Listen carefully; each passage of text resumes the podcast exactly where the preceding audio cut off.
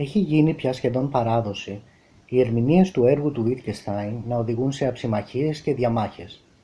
Τα τελευταία χρόνια, με προέλευση σχεδόν αποκλειστικά την αμερικανική φιλοσοφική κοινότητα, μια καινούργια προσέγγιση στη φιλοσοφία του Wittgenstein, η λεγόμενη νέα ερμηνεία, έχει αρχίσει να παγιώνεται ακριβώς μέσα σε ένα τέτοιο κλίμα. Κέντρο βάρους της προσέγγισης αυτής είναι η μεθοδολογική πρακτική του Αυστριακού φιλοσόφου, ειδικά η ερμηνεία των παρατηρήσεών του εκείνων που καταχρηστικά θα χαρακτηρίζαμε ως μεταφιλοσοφικές. Σημαντικές συνιστώσεις αυτής της νέας γραμμής σκέψης είναι η επανεκτίμηση του βαθμού της συνέχειας μεταξύ πρώιμου και ύστερου Βίτκεστάιν και η σύγκληση των φιλοσοφικών σκοπών του συγγραφέα του τρακτάτους και των φιλοσοφικών ερευνών. Αντίθετα με την ορθόδοξη ερμηνευτική παράδοση, που θεωρεί το τρακτάτους και τις όψιμες φιλοσοφικές έρευνες δύο διαμετρικά αντίθετα αριστουργήματα, η νέα ερμηνεία προάγει την ιδέα της σύγκλησης των δύο περιόδων, τόσο προς το σκοπό, όσο και ως προς την φιλοσοφική μέθοδο που προωθούν τα έργα αυτά. Παρόλο που οι ισχυρισμοί περί σημαντικής συνεχείας μεταξύ των δύο φιλοσοφικών φάσεων του Wittgenstein δεν έπαψαν ποτέ στο παρελθόν να ακούγονται, ποτέ δεν ήταν ξεκάθαρο πόσο γνήσιοι και ειλικρινείς ήταν οι ισχυρισμοί αυτοί. Ο ερμηνευτικός άξονας της ορθόδοξης προσέγγισης στον Wittgenstein συνίστατο πάντοτε σε μια αρκετά σφιχτή και αυστηρή αντίληψη για την καθημερινή γλώσσα. Η αντίληψη δηλαδή, σύμφωνα με την οποία η γλώσσα αποτελείται από ένα πολύπλοκο σύνολο γλωσσοπαιχνίων, τα οποία χαρακτηρίζονται από κανόνες που υπακούν σε κάποια αντίστοιχη γραμματική, κανόνες που καθορίζουν το νόημα των λόγων μας.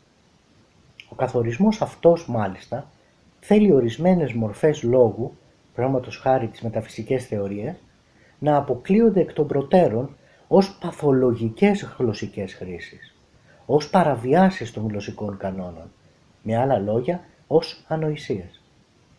Με αυτό το πνεύμα, η ορθόδοξη αντίληψη για το τρακτάτους παρουσιάζει τον πρώιμο Βίτκεστάιν σαν να έχει άγνοια αυτού του γλωσσικού σχήματος, με αποτέλεσμα το τρακτάτους να διαβάζεται ως ένα από τα πλέον μεταφυσικά έργα μια μεταφυσική πραγματεία, γραμμένη μεν συγκρασιακά, ξεκάθαρη όμως ως προς τις μεταφυσικές της βλέψεις.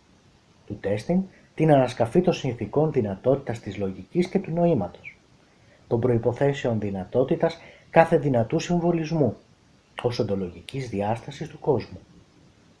Σε αντιδιαστολή με αυτό το μεταφυσικό αρχιτεκτόνημα και κυρίως ως αντίδραση σε αυτό, το φιλοσοφικό έργο του ύστερου Βίτκεστάιν διέπεται από την ανακάλυψη, θα λέγαμε, ότι η καθημερινή γλώσσα και μόνον αυτή επαρκεί για τη φιλοσοφία. Η γλώσσα διαθέτει από μόνη της όλα όσα χρειάζεται ο φιλόσοφος για να αποκλείσει τη μεταφυσική θεωρία ως ανόητη. Επομένως, ενώ ο Βίτγκεστάιν του τρακτάτους επιδιώκει τη μεταφυσική γνώση, έστω και με τη μορφή αρήτων ενοράσεων για τη λογική μορφή του κόσμου, ο Wittgenstein των ερευνών υποτίθεται ότι επιθυμεί την εξάλληψη της μεταφυσικής αφού αυτή αποκλίνει από τα καθημερινά κανονιστικά πρότυπα χάρη στα οποία παράγεται το νόημα. Με άλλα λόγια, αυτός ο ύστερος ορθόδοξος Wittgenstein θεραπεύει τη μεταφυσική ανοησία εφόσον αυτή σκοπεύει να, ανα, να ανατρέψει, να διαστρεβλώσει τη γλώσσα αφού αναμειγνύει λέξεις και έννοιες από διαφορετικά γλωσσοπαίγνια και δεν σέβεται τους καθημερινούς γλωσσικούς κανόνες. Η θεραπευτική αυτή δραστηριότητα δεν είναι ολότελα αρνητική, δεν καταστρέφει θεωρίες και μόνο. Πεναντίας, σύμφωνα με τους Ορθόδοξους Βιτκεσταϊνικούς, αυτή συνοδεύεται από μια πιο θετική φιλοσοφική παραγωγή, η οποία συνίσταται στη σκιαγράφηση των περίπλοκων καθημερινών γλωσσικών κανόνων. Πράγματος χάρη τους κανόνες για τις ψυχολογικές έννοιες, για τα φυσικά αντικείμενα, και ούτω καθεξής. Κανόνες, τους οποίους ακριβώς λόγω της οικειότητας αλλά και της περιπλοκότητάς τους υποτίθεται ότι δεν προσέχουμε και δεν λαμβάνουμε υπόψη μας στη φιλοσοφία. Παράγοντας αυτή τη θετική γνώση, ο Ορθόδοξος Βιτκεσταϊνικός φιλόσοφος θεωρεί ότι αφενός θεραπεύει υπάρχουσες γλωσσικές ασθένειες, αφετέρου ατσαλώνει το νου μας απέναντι σε μέλουσες μεταφυσικές πλάνες, εξοπλίζοντάς μας με συνοπτικές αναπαραστάσεις του γλωσσικού πλέγματος του συνόλου των καθημερινών γλωσσοπαιγνίων. Αναλόγως με τη βαρύτητα που ο κάθε ορθόδοξος βιτιασταϊνικός δίνει σε αυτή τη θετική διάσταση της φιλοσοφικής του δραστηριότητας, της γλωσσανάλυσης, κατά τον εύστοχο όρο του εγχώριου βιτιασταϊνικού φιλοσόφου Κωστή Κοβέου, κυμαίνεται και η στάση του απέναντι στο φιλοσοφικό έργο που παράγει.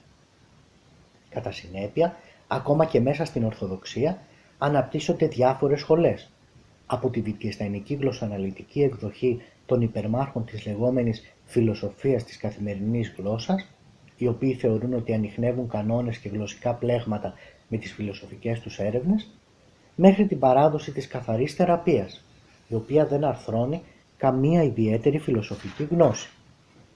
Και οι δύο παραδόσεις εξίσου στηρίζονται στην αντίληψη της γλώσσας ως πλέγματος γραμματικών κανόνων, συγκεκριμένα παραβιάσεις των οποίων παράγουν τις χήμερες της μεταφυσικής.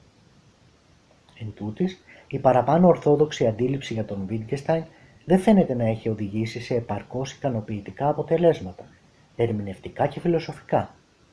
Όλο και συχνότερα τα τελευταία χρόνια, ακόμα και ένθερμοι θειασότες του Βίτγκεστάιν τείνουν να εκφράζουν τη δυσφορία τους για την ορθόδοξη κατανόηση της βιτγκεσταϊνικής φιλοσοφίας. Μέσα σε αυτό το κλίμα δυσπιστίας προέκυψε η νέα ερμηνεία. Οι θειασόστες της εστιάστηκαν κατά πρωτότυπο και επαναστατικό τρόπο στη συγγένεια των φιλοσοφικών σκοπιμοτήτων των δύο φιλοσοφικών φάσεων του Βίτκεστάιν με ερμηνευτικό άξονα τη λεγόμενη αυστηρή έννοια της ανοησίας, την οποία ανοιχνεύουν στο τρακτά τους ως όρο φιλοσοφικής αποτίμησης των παραδοσιακών μεταφυσικών θεωριών. Η νέα ερμηνεία αποτελεί το θέμα του βιβλίου αυτού. Στο τρακτά τους, το πρώτο βιβλίο του Wittgenstein, αφού ο αναγνώστης διατρέξει ένα ιεραρχημένο σχήμα προτάσεων σχετικά με τη λογική, το νόημα, τη σκέψη και τη γλώσσα, ευνηδιάζεται από το συγγραφέα στο τέλος, ο οποίος συμβηλώνει στην πρώτη τελευταία φράση του βιβλίου του ότι «Πρόταση 654.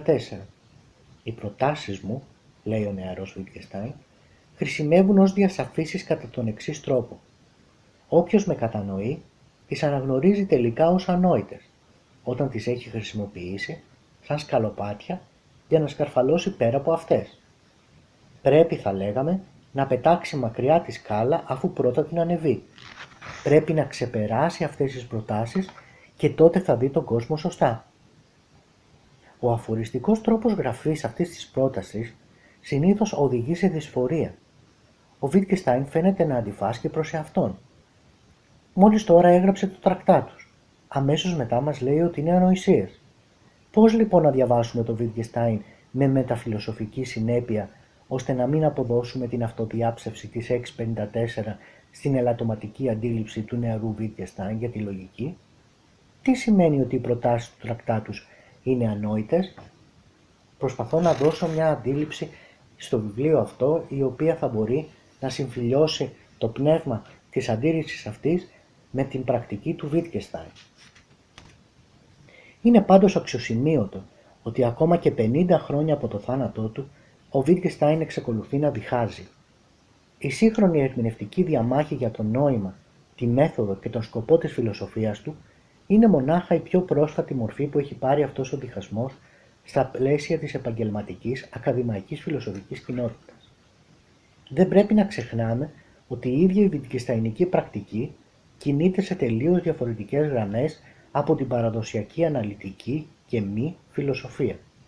Η ρήξη αυτή με την παραδοσιακή φιλοσοφία δεν είναι φυσικά πρωτότυπη, αλλά εν μέρει αποτελεί τον λόγο για τον οποίο ο Βίτκεστάιν είναι διαβόητος στις αίθουσες διδασκαλίας της φιλοσοφίας ως ένα στοιχείο αντιδραστικό, παράξενο, σκοτεινό, ιδιότροπο, στριφνό, ίσως και ανορθόλογο. Αλλά στο κάτω-κάτω ο Βίτκεστάιν, ακόμα και εν ζωή, ποτέ δεν έπαψε να είναι βαθιά παρεξηγημένος. Η δευτερεύουσα βιβλιογραφία τον έχει χαρακτηρίσει ποικιλοτρόπως. Συμβασιοκράτη, μυστικιστή, επαληθευσιοκράτη, ησυχαστή, λογικό θετικιστή, συμπεριφοριστή, φαινομενολόγο, πραγματιστή, ως και κρυφοθεωρητικό φιλόσοφο της γλώσσας, του νου, της αισθητικής και της θρησκείας. Οι Ορθόδοξοι Βιτγκεσταϊνιστές επιμένουν τον να τον παριστάνουν ως θεματοφύλακα της γραμματικής, ως αστυνόμο του νοήματος, φιλόσοφο που προσφέρει μια δική του διδασκαλία, είναι δάσκαλος, με δικό του λεξιλόγιο, δική του ιδεολογία ή με μια δική του θεραπεία. Αυτή η επιμονή αποτελεί το αντικείμενο του πρώτου κεφαλαίου του παρόντος βιβλίου, όπου ανάμεσα σε άλλα δίδεται και μια όσο το δυνατό σαφή περιγραφή της κυρίαρχης ορθόδοξης βιτγκεσταϊνικής φιλοσοφικής γραμμής. Όπως θα διαπιστώσει και ο αναγνώστης, στην κριτική μου της ορθόδοξης ερμηνείας του ύστερου Βίτκεσταϊν αποφεύγω να συμπεριλάβω τις αντιρρήσεις της νέας ερμηνείας, αφενός επειδή δεν συμφωνώ με πολλές από αυτές, καταλήγουν σε μια αντίληψη της ορθόδοξης ερμηνείας η οποία δεν απέχει πολύ από την καρικατούρα, αφετέρου επειδή είναι πολύ καλύτερα προσαρμοσμένη στο πλαίσιο της ερμηνείας του τρακτάτους. Το τρακτάτους λοιπόν αποτελεί το αντικείμενο του δεύτερου κεφαλαίου του βιβλίου, όπου η αντιρρήσεις και η εναλλακτική ερμηνεία των νέων Βιτκεσταϊνικών παρουσιάζονται εκτενώς. Εδώ οι λεπτομέρειες έχουν μεγάλη φιλοσοφική σημασία, πράγμα που ίσως κουράσει τον αναγνώστη. Από την άλλη όμως, έχει αξία να γίνει κατανοητό πόσο φιλοσοφικά σχετικό παραμένει το πρώτο βιβλίο του Wittgenstein σήμερα, ακόμα και για ιδέες που είναι ιδιαίτερα δημοφιλείς σε σύγχρονη φιλοσοφία. Η αντίληψή του για τη φιλοσοφία, αν οι τολμηροί ερμηνευτές έχουν δίκιο, είναι αυθεντικά ρηξικέλευτη και δίχως προηγούμενο στην ιστορία της φιλοσοφίας. Παραμένει πάντως δύσκολο μέσα σε ένα τέτοιο κλίμα να προσανατολιστεί κανείς φιλοσοφικά ξεκινώντας από τα γραπτά του ίδιου του Wittgenstein. Το παρόν βιβλίο θεωρεί αυτές τις δυσκολίες αναπόφευκτες και θέλει τον Wittgenstein δικαιολογημένα παρεξηγημένο.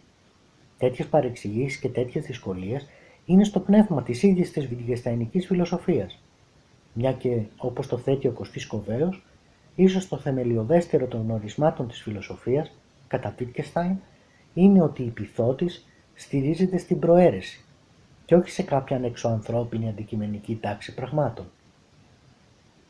Το νόημα αυτής της παρατήρησης ωστόσο δεν είναι μόνο μιας ξεκάθαρο.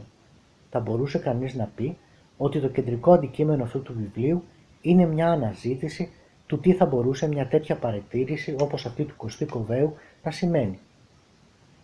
Όπως θα διαπιστώσει και ο αναγνώσης που θα φτάσει στο τελευταίο κεφάλαιο του βιβλίου, η προσέγγιση που ακολουθώ είναι πιο κοντά στο πνεύμα της νέας ερμηνείας παρά σε αυτή της ορθόδοξης ερμηνευτικής γραμμής.